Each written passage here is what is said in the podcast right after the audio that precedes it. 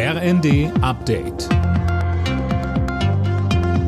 Stündlich neu. Auf den Punkt informiert. Ich bin Gisa Weber. Guten Abend. Das rechte Lager liegt bei der Parlamentswahl in Italien ersten Prognosen zufolge deutlich vorne. Die Rechtsaußenpartei Fratelli d'Italia von Giorgia Meloni kam nach Wahlbefragungen auf 22 bis 26 Prozent der Stimmen. Das berichtet der Senderei. Damit wird die Partei voraussichtlich in beiden Parlamentskammern eine klare Mehrheit mit ihren Bündnispartnern, der rechtsnationalen Lega von Matteo Salvini und der Forza d'Italia von Silvio Berlusconi erreichen. Noch bis Ende des Jahres bekommt Deutschland eine erste Lieferung Flüssiggas aus den Vereinigten Arabischen Emiraten. Das Gas soll im Dezember am neuen LNG-Terminal in Brunsbüttel ankommen, teilte der Energiekonzern RWE während des Besuchs von Olaf Scholz in Abu Dhabi mit. Der Bundeskanzler zeigte sich in Sachen Energieversorgung zuversichtlich.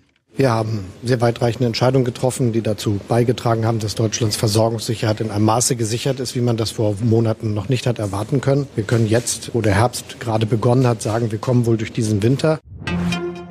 Ein Gaspreisdeckel würde den Bund rund zweieinhalb Milliarden Euro kosten. Das geht laut Redaktionsnetzwerk Deutschland aus der Antwort des Wirtschaftsministeriums auf eine Anfrage der Linksfraktion hervor. Mehr von Tim Britztrup. Und zwar für jeden gesenkten Cent pro Kilowattstunde. Ein durchschnittlicher Einfamilienhaushalt würde für jeden Cent um etwa 200 Euro pro Jahr entlastet werden.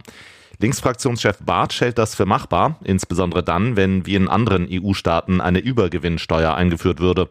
Er sagte, mit den Mitteln aus einer Übergewinnsteuer auf unanständige Gewinne bei den Öl- und Energiemultis könnte ein Gaspreisdeckel finanziert werden.